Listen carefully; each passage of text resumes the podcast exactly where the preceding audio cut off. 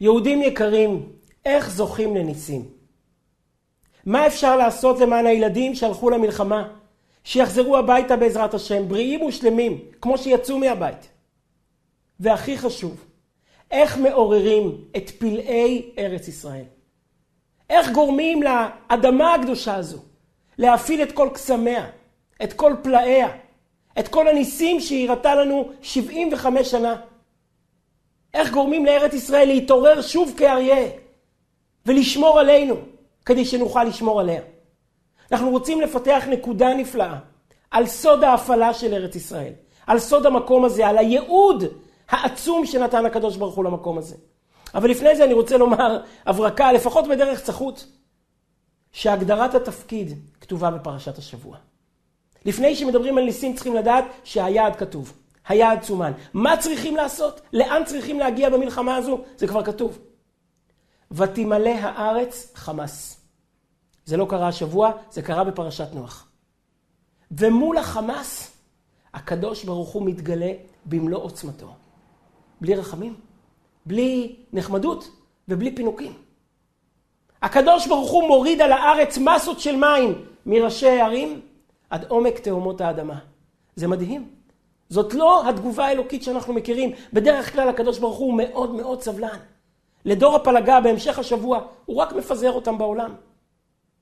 אפילו מול פרעה, רק, רק את הבכורות הוא מתכוון להרוג. אפילו מול עמלק, מחות ימחה את זכר עמלק, עדיין להרוג את האדם, לא את האדמה. מול החמאס של דור המבול, כאן הקדוש ברוך הוא אומר, צריכים טיהור, צריכים איתחול של השטח, מלמעלה עד למטה. זה מדהים. ויש עוד רמז מדהים בפרשה, על העיר עזה. העיר עזה מוזכרת בסך הכל פעמיים בכל המקרא. אבל השבוע היא מוזכרת בתור אחד הגבולות של ארץ ישראל, של ארץ כנען. היא מוזכרת כחלק מארץ כנען. ויהי גבול הכנעני מצידון בואכה גררה עד עזה, בואכה סדומה ועמורה ואדמה וצבועים עד לשה. התורה מתארת גבולות ארץ הכנעני, מלמעלה מצידון, גבול המערבי לאורך כל קו החוף, חיפה, שרון, תל אביב, ראשון, אשדוד, אשקלון עד עזה, והגבול המזרחי, כל אה, שפך הירדן עד אה, ים המלח וסדום. מדהים. יש לנו את ההגדרה, עכשיו אפשר לגשת לעניין עצמו, איך זוכים לניסים בשביל לעמוד במשימה הזו. מוריי ורבותיי, בואו נפתח נקודה נפלאה, מיוחדת במינה, על הסוד של הארץ הזו. אנחנו רוצים לומר שכדי שארץ ישראל תשמור עלינו, כדי שארץ ישראל תחזור להראות את הכוח הפלאי והניסי שלה, כמו שהתרגלנו לראות בה, היא צריכה להיות ארץ ישראל. היא צריכה לעמוד על הייעוד שלה. כדי שמכונה תיתן תפוקה, צריך שהמכונה תעשה את מה שהיא יודעת. אבל אם לוקחים מכונת תפירה והופכים אותה למכונת צילום, היא לא נותנת לא את זה ולא את זה. לארץ ישראל יש ייעוד, יש מטרה, יש סיבה שבשבילה הקדוש ברוך הוא בחר בה. יש סיבה שהוא בחר בה דווקא בשכונה הבעייתית הזאת. הוא הניח אותה דווקא במיקום הבעייתי הזה. כדי להבין איך ארץ ישראל תשמור עלינו. אנחנו צריכים להבין מהי בכלל ארץ ישראל, מה המטרה שלה, ומה הקדוש ברוך הוא ייעד לה. מאות שנים, נקרא את זה מעל שיח הקדוש, המפרשים שואלים את אותן שאלות. למה בכלל יהודי צריך ארץ? למה בכלל יהודי צריך מקום משלו? הרי היהדות היא שיטה רוחנית. היהדות היא שיטה לעבוד את השם. אפשר לעבוד את השם בכל מקום. בשבוע הבא יצווה הקדוש ברוך הוא את אברהם אבינו לעקור ממולדתו, מארצו, מבית אביו, וללכת אל הקצה השני של העולם. לעזוב את אזור בבל וללכת למזרח התיכון, ללכת לארץ ישראל. למה? הוא לא יכול להיות יהודי טוב בחרן? באור כסדים, בסוריה, בארם נהריים, בכל מקום. מה ההבדל? האדם הוא אותו אדם בכל מקום. מה משנה האדמה? למה יהודי צריך מקום משלו? והשאלה השנייה, והלא פחות קשה, למה כאן? הקדוש ברוך הוא לא יכול למצוא מקום יותר נחמד, יותר קל, פחות מסובך, פחות מסוכסך. למה בכלל צריכים ארץ ומה הסוד של המקום הזה? אפשר לדבר על זה כל שבוע, כי כל פרשה מדברת על ארץ ישראל. אבל אולי הכי מתאים בהשגחה פרטית לדבר על זה השבוע, בפרשת נוח. כי פרשת נוח מספרת את הסיפור הכי יפה על ארץ ישראל. אנחנו רוצים לומר היום שני חידושים, אף פעם לא דיברנו עליהם, והאמת היא שגם אף פעם לא שמתי לב אליהם. גם המפרשים לא מאוד מעריכים בהם. פרשת נוח היא פרשת הלידה של ארץ ישראל. פרשת נוח מספרת על האדם הראשון שלוקח את משפחתו ארצה כנען. הוא בכלל לא יהודי, הוא עובד אלילים, ומשום מה הוא נסחף ללכת אל ארץ כנען. כי פרשת נוח מספרת את הסיפור הכי יפה. עד כמה ארץ ישראל הייתה גדולה, שאדם בלי ציווי רצה ללכת אליה. פרשת לך לך בשבוע הבא תספר על האדם שהולך בגלל הציווי. לך לך מארצך ומולדתך ומבית אביך. יש לזה את המעלות. מי שהולך בגלל הציווי משלים את הדרך. נשאר שם גם כשלא נוח לו. אבל פרשת נוח מספרת סיפור שהוא עוד יותר יפה במובן מסוים. על האדם שהולך אל ארץ ישראל. מאהבה. כי היא מעניינת אותו, כי יש בה סגולות גדולות. שאפילו גוי עובד אלילים רוצה להיות חלק ממנה. ולמה? מאיפה הוא יודע על הסגולות שלה? פרשת נוח מספרת על עוד רמז מופלא, אולי הרמז הראשון, על הכוח המופלא של ארץ ישראל. בארץ ישראל לא ירד מבול. ארץ ישראל היא המקום שחרג מכל העולם, ובו לדעת רבי יוחנן לא ירד מבול. ולכן אותו גוי עובד אלילים. יודע שבארץ ישראל יש סגולות מיוחדות, והוא לוקח את משפחתו ללכת ארצה כנען. הוא לא משלים את המשימה כי לא היה לו ציווי, אז הוא התעייף באמצע. אבל ארץ ישראל, היא, אבל פרשת נוח, סליחה, היא הפוסטר הכי יפה על ארץ ישראל. היא מספרת על הארץ הזאת שמשכה אליה אנשים מכוח הסגולות שלה, מכוח המעלות שלה, מכוח הנכבדות שלה. עוד לפני הציווי, עוד לפני ההבטחות של השם. ואם כן, בפרשה כזו, כמו שאמרנו, מתאים לבוא ולשאול בחצי השני של השיעור, אבל מי צריך את ארץ ישראל? ולמה במקום הזה? אנחנו נטען שארץ ישראל נועדה להיות הארמון של אלוקים. ארץ ישראל לא נועדה רק בשבילנו, לתת לנו ביטחון, לתת לנו חופש דת. ארץ ישראל נועדה להיות בשבילו. שלקדוש ברוך הוא יהיה מרחב אחד בעולם. שלקדוש ברוך הוא יהיה מקום אחד בעולם שיחבר בין שמיים וארץ. שהמלך יוכל להתגלות פה במלוא הדרו. בניסים, בנפלאות, שאפילו עיוור ידע שיש אלוקים. ארץ ישראל נועדה להיות המרחב של הקיום היהודי. ליהודי יש לוח שנה, וליהודי יש שפה, וליהודי יש היסטוריה, וליהודי יש זמנים, וליהודי יש מצוות. ארץ ישראל היא המקום שהיא מדינת היהדות, לא רק מדינת היהודים. המרחב שבו יהודים יכולים להיות יהודים כמו שצריך, בלי הפרעות. זאת הסיבה. הקדוש ברוך הוא שולח את אברהם לארץ ישראל להקים יישוב יהודי, לא בשביל למצוא ביטחון, לאברהם לא היו שום בעיות ביטחון. כדי שלקדוש ברוך הוא יהיה מקום בעולם. אם כך, אנחנו יודעים מה אנחנו צריכים לעשות, כדי להפעיל שוב את כל פלאיה וקסמיה. אנחנו צריכים לקבל על עצמנו, בצורה, בצורה הכי רצינית שבעולם, תוספת של מצווה לזכות החיילים. תוספת של קידוש רשות הרבים. תוספת של הבאת קדושה לכל מקום, לזכות האנשים האלו. ככל שארץ ישראל תהיה יותר ארץ ישראל, כך תשרה בה הברכה, וישרו בה הניסים, ואנחנו נזכה לראות שוב את יד השם מחבקת ועוטפת ומלטפת אותנו, כמו שהתרגלנו 75 שנה. אני רוצה להקדיש את השיעור הזה לבחורצ'יק אחד יקר, שאני לא מכיר אותו, אבל הסיפור שלו הסתובב בוואטסאפ והגיע גם אליי, כמו לכולם. ובזכותו החלטתי לומר את השיעור הזה. גיא מדר הוא uh, מג"ד שבבוקר שמחת תורה היה בקריית גת.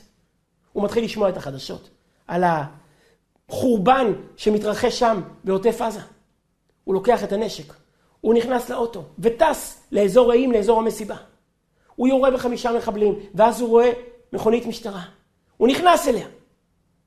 המחבלים רואים את המכונית, מתחילים לראות בה מכל הכיוונים. הוא נפצע ברגל. הוא מגלגל את עצמו מחוץ לרכב אל תעלה בצד הכביש. המחבלים שהולכים סביבו הלוך וחזור, בטוחים שהוא כבר מת, מניחים לו. הוא שוכב שעתיים וחצי, עם רגל מדממת, עשה לעצמו חוסם עורקים, ורק מתפלל שהוא יישאר בחיים עד שיבואו החיילים. הגיעו החיילים, הם רואים אדם שוכב עם נשק בצד התעלה, מסביבו מחבלים. רובם הרוגים.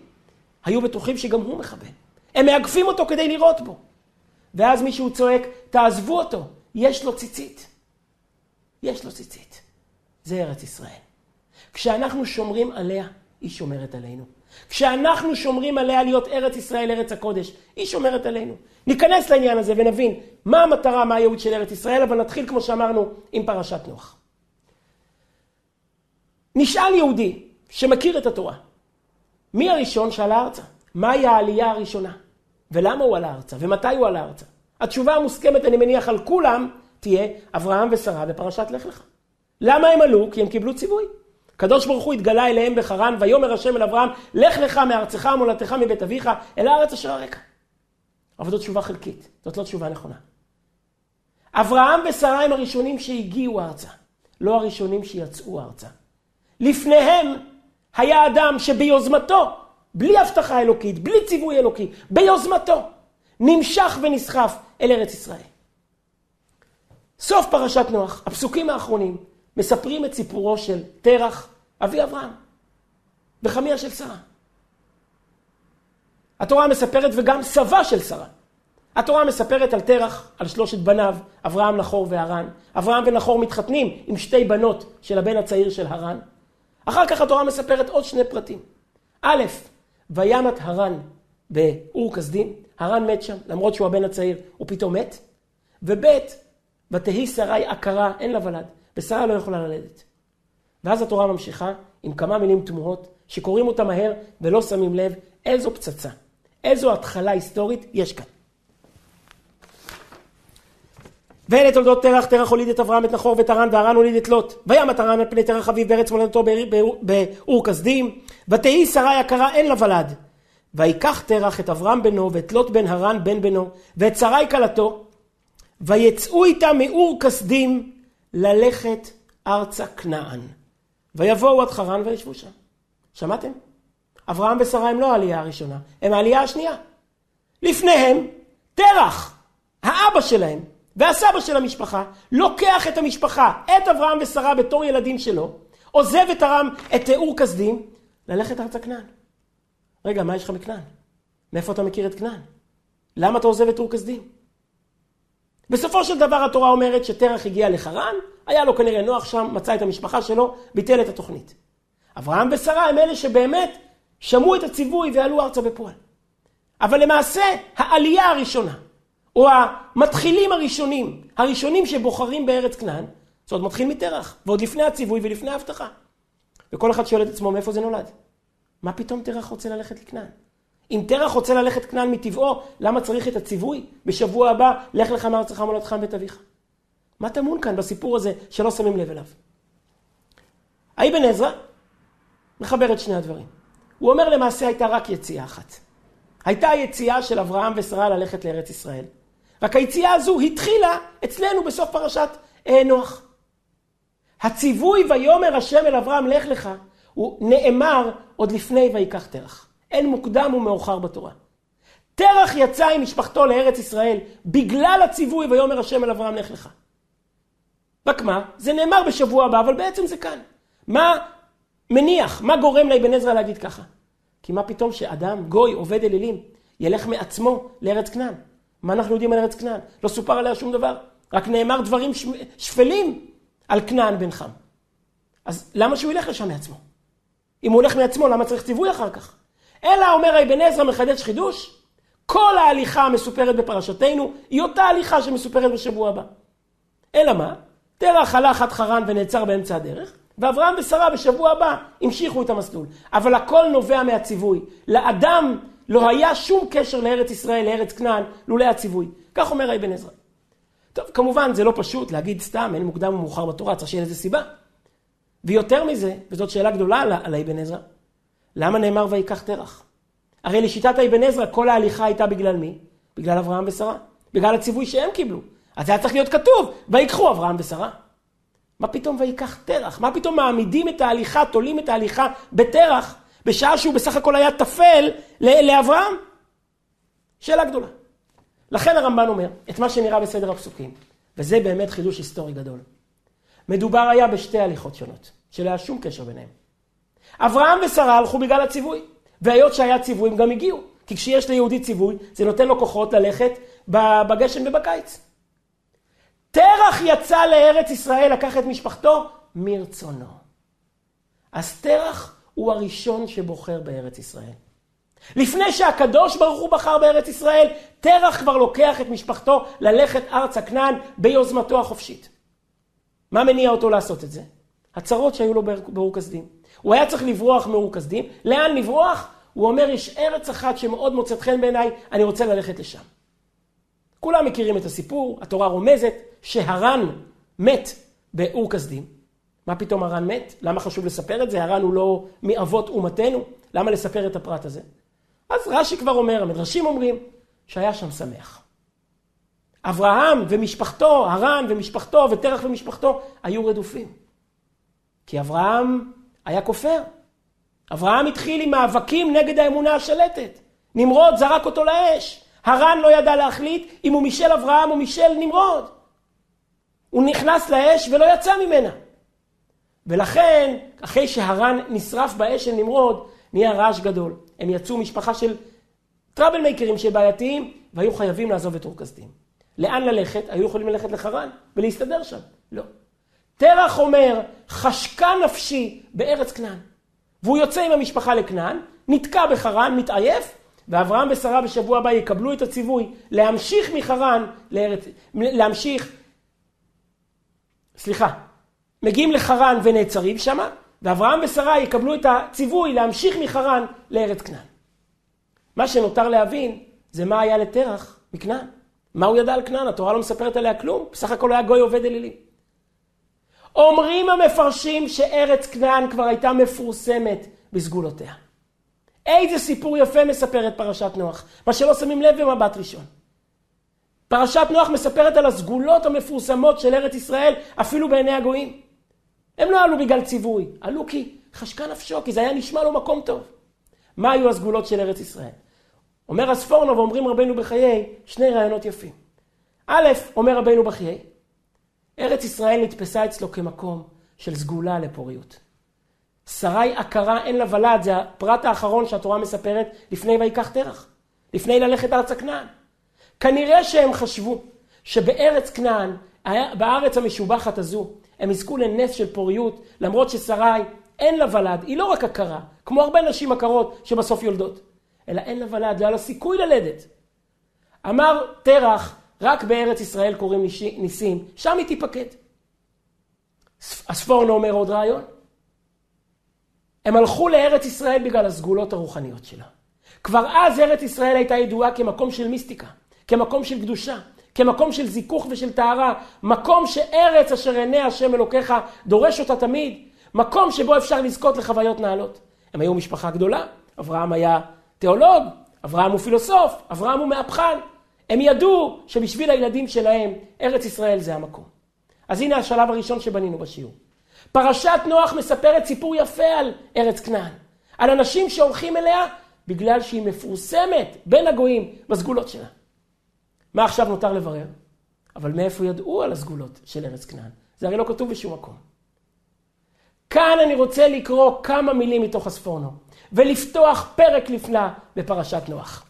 אומר הספורנו ללכת ארצה כנען המוכנת אל גרם המעלות במושכלות, ולא הוזק אווירה בגשם המבול, כאמרו ביחזקאל, לא גושמה ביום זעם. העולם ידע את יופייה, את נפלאותיה של ארץ ישראל, כי ארץ ישראל, לדעה אחת בגמרא בזבחים, היא המקום היחיד בעולם בו לא ירד מבול. המבול ירד בכל העולם, מסביב הארץ. החום שלו נכנס גם לתוכה וגרם להרג כל החיים בה. אבל למעשה שמה לא ירדו גשמים מהשמיים. שמה לא עלו מים מתהומות האדמה. איך אנחנו יודעים את זה? מפליא. מילה אחת בפרשת נוח מספרת סיפור שלא מבחינים אליו בהשקפה ראשונה. פרשת נוח מספרת על המסות של המים, על הלחץ האדיר של המים, על הנזק האדיר שגרמו המים בכל העולם. ואז פתאום יש פסוק אחד תמוה. מובא מספר שלוש. והמים גברו מאוד מאוד על הארץ, ויחוסו כל הערים הגבוהים אשר תחת כל השמיים, ויגבע כל בשר הרומס על הארץ, בעוף ובבהמה ובחיה, ובכל השרץ השורץ על הארץ וכל האדם. ואז פתאום פסוק חדש. כל אשר נשמת רוח חיים באפיו, מכל אשר בחרבה, מתו. מה זה בחרבה? בחרבה זה ביבשה. כל רוח חיים על פני היבשה, מת. אתה מסתכל על זה ותופס את הראש. מאיפה נולדה יבשה? עם שני פסוקים התורה מתארת איך המים כיסו את ראשי הערים עד שגבה כל בשר שם. מה פתאום פסוק חדש? שכל אשר נשמעת רוח חיים באפיו ביבשה, מת. מה זה? אומר רבי יוחנן במסכת זבחים קי"ג, יש באמת דעה שחולקת, אבל כך סובר רבי יוחנן. בחרבה הכוונה רמז לארץ ישראל. ארץ ישראל נותרה יבשתית. לא ירדו במים או לא ירדו בה הרבה מים. אולי זרמו מהערים מסביב, אבל לא היו מסות של מים מלמעלה. ולכן התורה מדגישה שלמרות שבבסיסה היא הייתה יבשה, אבל בכל אופן החום, התוצאות הסביבתיות, הנזקים הסביבתיים, חדרו לתוכה והרגו את כל מה שהיה בה. אבל היא בעצמה לא נשטפה במים, לא חטפה את אותו עונש של מבול שחטף כל העולם. כמה שזה חידוש, זה כתוב במפורש בספר יחזקאל. ביחזקאל כ"ב כ"ד כתוב, בן אדם, אמור לה, את ארץ לא מטוהרה היא, לא גושמה ביום זעם. את ארץ שלא היו צריכים לטהר אותך. את לא גושמת ביום זעם. אז למה את מתגשמת? למה את מקבלת על עצמך טומאות? הנביא יחזקאל מוכיח את ארץ ישראל. למה את מקבלת על עצמך טומאות אם הקדוש ברוך הוא לא טיהר אותך? לא היה צריך לטהר אותך כי לא היית טמאה. הוא לא גישם אותך, הוא לא הציף אותך במים ביום זעם. אז אנחנו מבינים כבר יכולים לסגור את הפינה. כל העולם, אפילו אומות העולם בצד השני של המזרח התיכון, בעיראק, בבבל, יודעים שארץ ישראל היא פנינה. היא משובחת בסגולותיה. במילא תרח מחליט מעצמו לקחת את משפחתו ללכת ארצה כנען. אולי זה ייתן מזור לעקרות של הכלה שלו, שהיא גם הנכדה שלו. ואולי זה ייתן באמת אפיק לאברהם, לבן הרוחני, לבן התיאולוג, ששם הוא יוכל להתפתח במקום המוכן למושכלות. בסוגריים, דברים נפלאים. ההבנה הזאת שבארץ ישראל לא ירד מבול, שארץ ישראל השתבחה מכל הארצות, מסבירה שתי שאלות מאוד מעניינות. שאלה אחת שהגמרא מדברת עליה. מה עשו עם בעלי החיים הגבוהים? הגמרא מדברת על ראם, איזושהי אנטילופה עם קרניים ענקיות. איך הכניסו אותה לתוך המבול? סליחה, איך הכניסו אותה לתוך התיבה? בפשטות נאמר, שאולי נוח הכניס גורים, הכניס בעלי החיים שהם מאוד קטנים, והם צמחו בטבע, ואחרי שנה הוציאו אותם. אבל לשיטת רבי יוחנן זה הרבה יותר פשוט. ארץ ישראל היא הייתה המקלט. היא הייתה המחסה של רשות הטבע והגנים לכל אותם בעלי חיים מאוד גבוהים. איי, בתורה כתוב שויגבה כל בשר, אולי אלה המאוד גבוהים, הקדוש ברוך הוא שם אותם בראשי הערים, בראש החרמון או בראש הכרמל, ושם הם לא גבו, אינני יודע. אבל העובדה הזאת שבארץ ישראל לא ירדו כאלה גשמים של מים, נותנת אפשרות שארץ ישראל הייתה מחסה, כך אומרת הגמרא. ועוד רעיון נפלא מיוחד במינו. הסיפור של המבול מותיר אותנו עם שאלה מאוד קשה. הדרך שבה פרשת המבול מסתיימת, מותירה אותנו עם שאלה בפשט, שאלה עצומה. מאיפה מצאה היונה עלי זית? איך זה ייתכן? משהו בסיפור הזה לא מסתדר.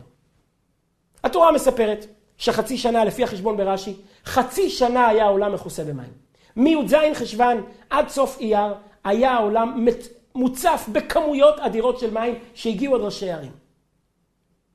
בחודש אב נוח שולח את העורב, הוא לא יוצא, שולח את היונה, היא חוזרת, שולח את היונה, היא חוזרת עם עלה זית טרף בפיה. הסיפור הזה לא מסתדר בהיגיון. למה? כי אחרי חצי שנה שהעולם מוצף בכאלה כמויות של מים, לא יכולים להישאר אפילו שרידי עצים. לחץ אדיר כאלה, מסות אדירות כאלה של מים. לא ייתכן שנותר שום גזע עץ. לא גזע ולא ענף. אז איך ייתכן שאחרי חודשיים או שלושה, היונה כבר חוזרת עם עלה זית חדש, שצמח אחרי המבול? היא הרי לא הביאה עלה שגלש על המים, ששט על המים, כי אז הוא לא מלמד כלום. היא צריכה להביא עלה חדש, שאז אני יודע שהמים ירדו מתחת העצים, והם כבר מצמיחים הם, הם, אה, עלים חדשים. אבל איך זה ייתכן? איך עץ זית שרד את כל הלחץ של המבול?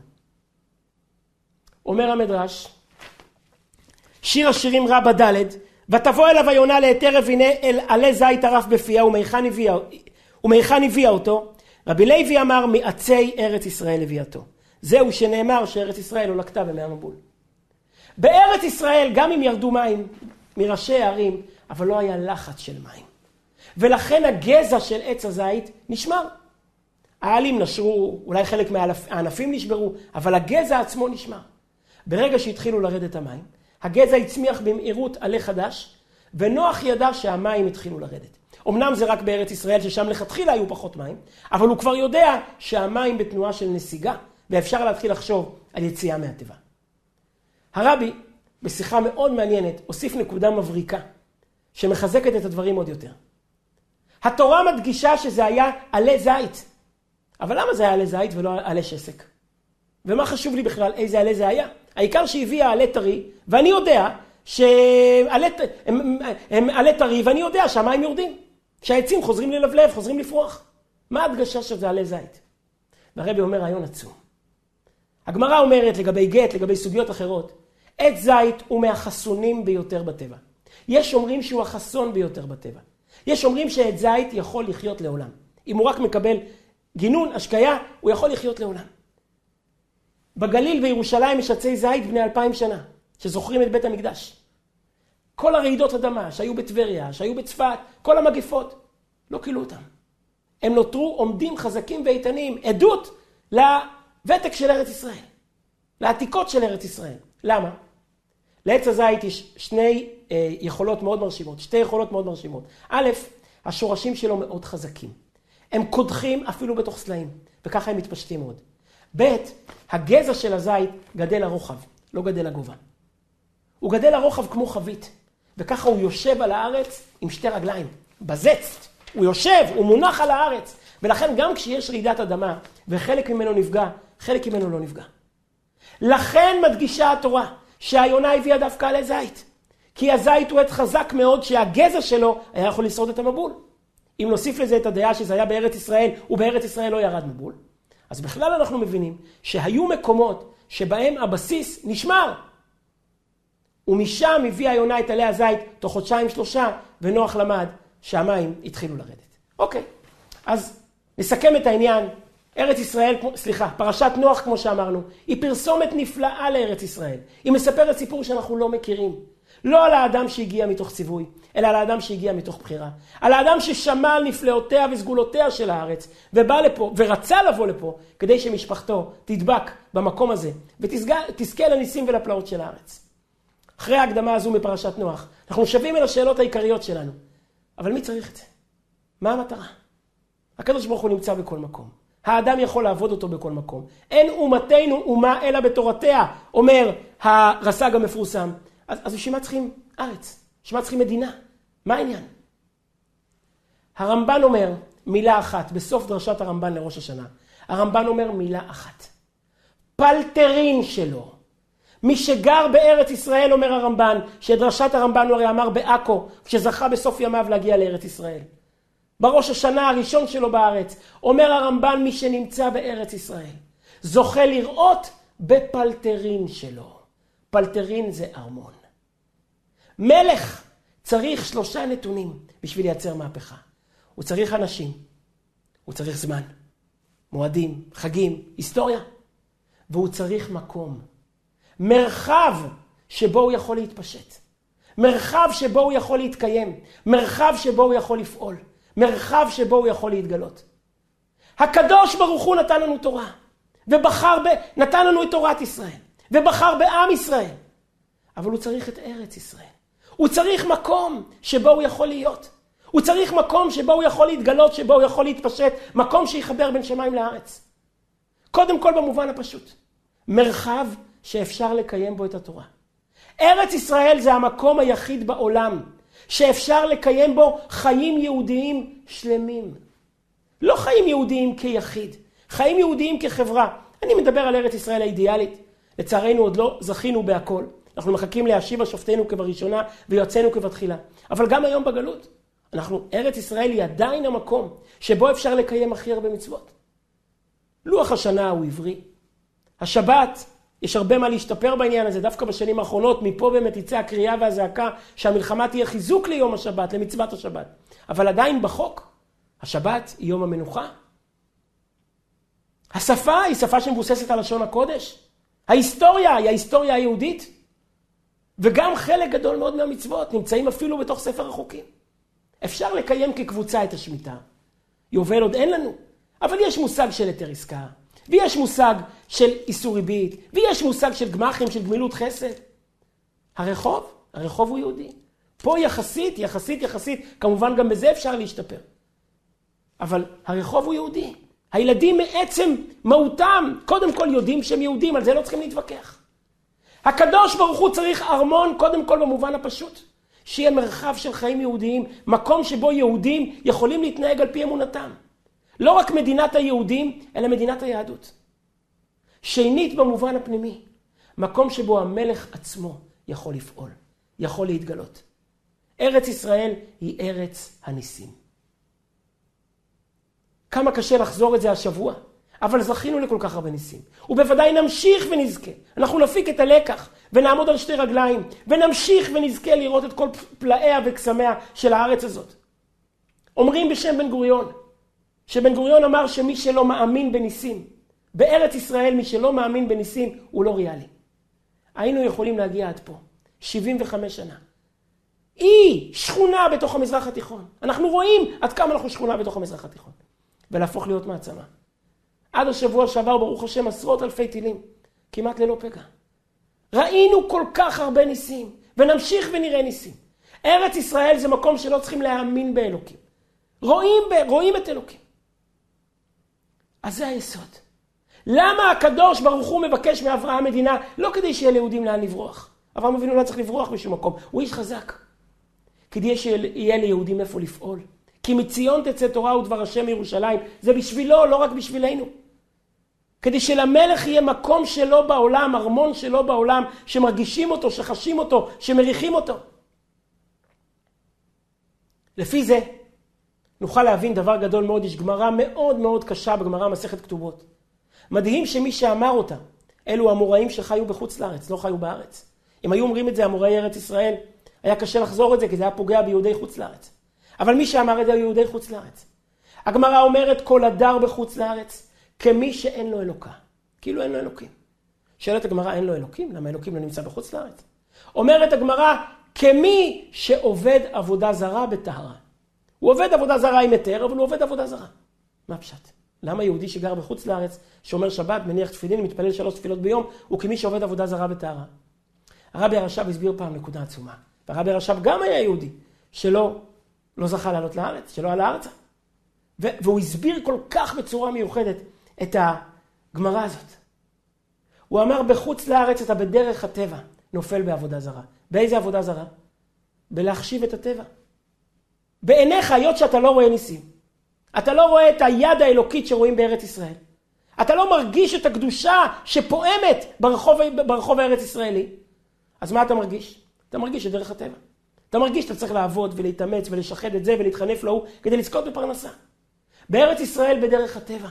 אתה יודע, אני אעשה מה שאני אעשה, אבל הכל תלוי למעלה. אז התחלנו. מה הנקודה, מה הייעוד, בשביל מה הקדוש ברוך הוא מבקש את ארץ ישראל? שתהיה לו נחלה. שיהיה לו משכן. שיהיה לו מקום אחד שהוא יכול להתגלות. ומפה העין והאוזן רואים וחווים וחשים אותו בכל העולם. עכשיו אפשר להיכנס לנקודה עמוקה מאוד מאוד, כמה שהדברים האלה נוגעים לענייננו. למה המקום הזה? למה דווקא ארץ ישראל? למה הקדוש ברוך הוא שולח את אברהם מחרן לעזוב את ארצו, מולדתו, מבית אביו, ולהגיע לכאן? למה לא במקום אחר? זו תמיד הייתה שכונה, כבר בזמנו של אברהם. מסובכת, מסוכסכת. פה פרעה במצרים, שם גרר, שם פלישתים. בשביל מה צריכים את כל הבעיות האלה? הוא לא יכול למצוא שכונה יותר נחמדה. לשלוח אותנו לקנדה, ללוס אנג'לס, לשוויץ. יש שם כל כך הרבה מקום פנוי. כשאני הייתי בשוויץ, אמרו שכשאלוקים היה במצב רוח טוב, הוא ברא מקומות כאלה. אז הוא לא יכול לשים אותנו שם. למה הוא שם אותנו פה? יהודים יקרים, שזה יהיה רק בשמחות ובלב שמח, אבל יש נקודה עצומה שכתובה במפורש בתורה. מה הייחודיות של ארץ ישראל? בארץ ישראל יש חסר. ואם יש חסר, אנחנו מוכרחים אותו. בארץ ישראל אי אפשר לשכוח את הקדוש ברוך הוא. המדרש אומר, מוכרחים להרים עיניהם כלפי מעלה. למה? כי ארץ ישראל זה מקום שצריך גשם. הגשם פה הוא לא אוטומטי כמו ברוב העולם. ולא רק שאין פה גשם, גם אין לנו שום מנועי צמיחה אחרים חוץ מגשם. בארץ ישראל אתה צריך לאשרר כל שנה את החוזה שלך עם הקדוש ברוך הוא. והחיסרון, הפגיעות, זאת המעלה שלנו. אתם יודעים, הדבר הכי טוב שיש לבעל ואישה, שלכל אחד יש חסר, וכל אחד זקוק לצד השני. תתארו לעצמכם, נצייר לעצמנו, שלבעל ואישה לכל אחד היה הכל. הוא לא היה צריך כלום מהזולת. כמה היינו אומללים. אנחנו הרי אגואיסטים. אם אנחנו לא צריכים שום דבר, אנחנו לא באים. מה גורם לנו להתקשר אחד לשני? העובדה שאנחנו זקוקים. העובדה שאנחנו תלותיים. פעם שמעתי פירוש שאנחנו מברכים את הקדוש ברוך הוא, בורא נפשות רבות וחסרונן. מה השבח שהוא ברא את החיסרון של הנפשות? זה שבח עצום, כי ככה אנחנו צריכים אותו. ככה אנחנו זוכרים, עם כל האגו וכל האנוכיות, חוזרים אל נקודת ההתחלה וזוכרים מאיפה באנו ולמה נועדנו. למה ארץ ישראל נבחרה? בגלל הפגיעות שלה, בגלל החולשה שלה. בגלל שבארץ ישראל צריכים אספקה שתלויה כל שנה מחדש. ארץ אשר עיני השם אלוקיך בה. איך אומרת הגמרא? כי הארץ אשר, אתה בא שמה לרשתה, לא כארץ מצרימי. אשר תזרע את זרעך והשקית ברגליך ככאן הירק. במצרים, השפע הוא אוטומטי, לא צריכים לבקש. כל שנה, בתקופות מסוימות בשנה, הנילוס עולה, משקה את האדמה. יש גאות, יש שפל, הכל בסדר. הארץ אשר אתם עוברים שמה לרשתה, למטר השמיים תשתה מים.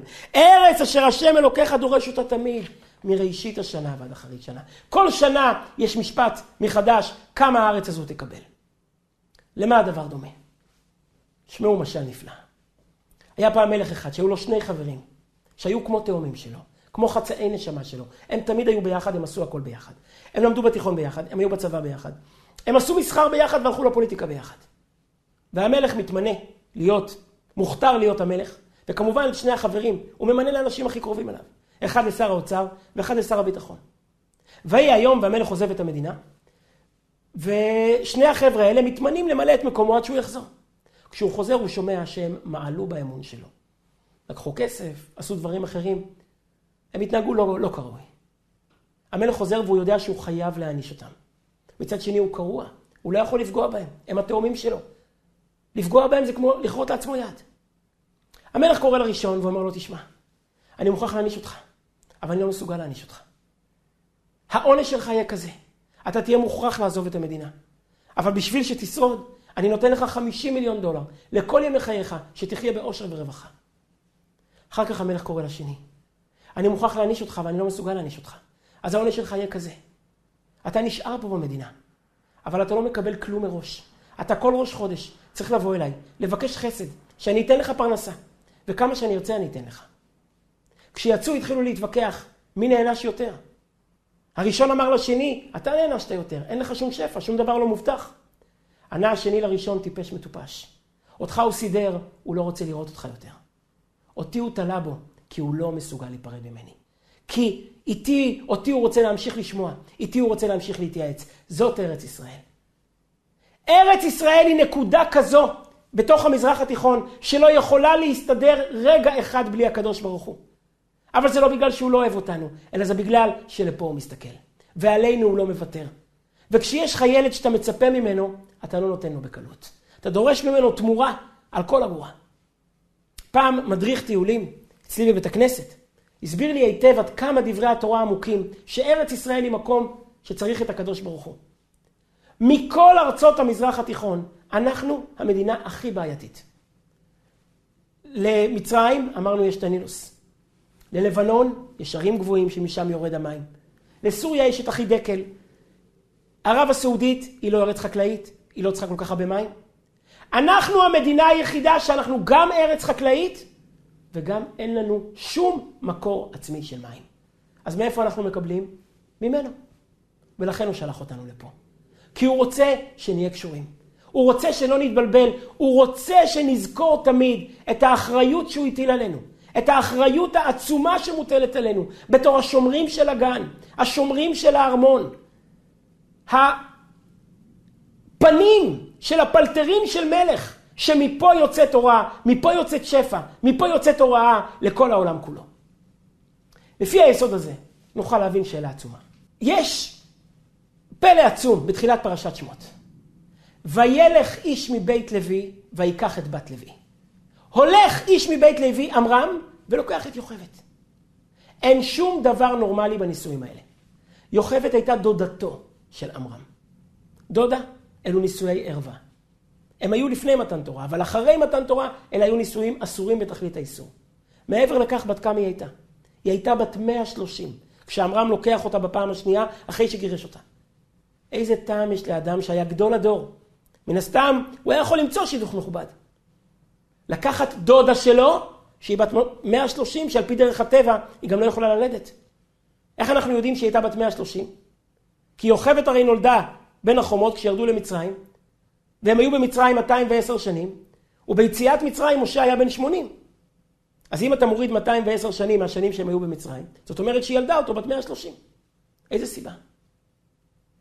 אגב, זה רמוז בלשון התורה, הקושי, כביכול הצורה הלא נורמלית בשידוך הזה. וילך איש מבית לוי ויקח את בת לוי. מה זה וילך? למה הוא צריך ללכת? ויקח. אם היא הייתה דודה שלו, היא כנראה גרה דלת ממולו. למה הוא צריך ללכת? וילך. זה לא היה דבר נורמלי. זה כמו חתן שסוחבים אותו לחופה, הוא לא רוצה ללכת. מה התשובה? הרבי אמר פעם, יש בליקוטי שיחות בחלק ו', פרשת ואירא. הרבי אמר, כזה רעיון כביר. משה רבינו יכול להיוולד רק בבית אחד. רק מאישה אחת. מהאישה היחידה שהיא נשמה ארץ ישראלית. יוכבד היא האישה היחידה במצרים, שהיא בעצם נשמה של ארץ ישראל, שהרי הורתה בארץ ישראל. לידתה הייתה בין החומות, אבל ההיריון היה עוד בארץ ישראל. התפיסה של יוכבד היא תפיסה שהנס יותר ברור מהטבע. יהודי מהארץ יודע שיש אלוקים. אם יש טבע לא ברור לו. אבל יש אלוקים ברור, אחרת איך היינו פה? במצרים הכל הפוך. במצרים זה שיש טבע זה ברור. הנילוס משקה אותנו. אם יש גם איזשהו מנוע מאחורי הטבע, לך תדע. את משה רבינו שהולך להוכיח לכל העולם כי אני השם. שהולך להביא לעולם את האותות והמופתים. את עשר המכות, את מתן תורה, את קריאת ים סוף. יהודי כזה צריך אימא. אימא לא שמחפשת את אלוקים בספרים. אימא שאלוקים נמצא אצלה בעצמות. יש רק אימא אחת כזאת. אימא שהורתה מארץ ישראל, שהיא נשמה ארץ ישראלית. זאת הנקודה. הקדוש ברוך הוא נתן לנו את הארץ הזאת בשביל מטרה. מטרה שהיא בשבילו, לא רק בשבילנו. כדי שארץ ישראל תחזור לעבוד בשבילנו. שארץ ישראל תשמור ותגן עלינו. אנחנו צריכים לשמור ולהגן עליה. לקבל על עצמנו, כל אחד בתוקף. תוספת של החלטה, תוספת של התחזקות. גם מי שבימים אחרים פחות משתדל. להקפיד על הנחת תפילין. וראו כל עמי הארץ כי שם השם נקרא עליך. תפילין מנכיחות בעיני האויב את נוכחותו של הקדוש ברוך הוא. נשים יתחזקו במצוות נרות שבת. מי שכבר מניח תפילין וכבר מדליקה נרות שבת, לקבל להתפלל את כל התפילה, להגיד קריאת שמע, להתחזק כל אחד בעניינים שהוא צריך להתחזק בהם. כל העניינים האלו יהיו בעזרת השם לזכותם ולהגנתם ולשמירתם של חיילינו הצדיקים, וישובו כולם לביתם במהרה בשלום. עם תהילה גדולה, עם ניצחון גדול. יביאו לנו בעזרת השם ניצחון כזה, ויראו ממכה שיטיל על האויב פחד ומורא לעשרות שנים קדימה. ועוד הרבה קודם נזכה בעזרת השם. לגאולה אמיתית ושלמה. הקיצו ורננו שוכני עפר לתחיית המתים של כל הקדושים והטהורים מהשבוע שעבר. ומחה השם אלוקים דמעה מעל כל פנים, ובילה המוות לנצח, בקרוב ממש. לא מה אנחנו אומרים להם, איך אנחנו אומרים להם. זה כל הסיפור.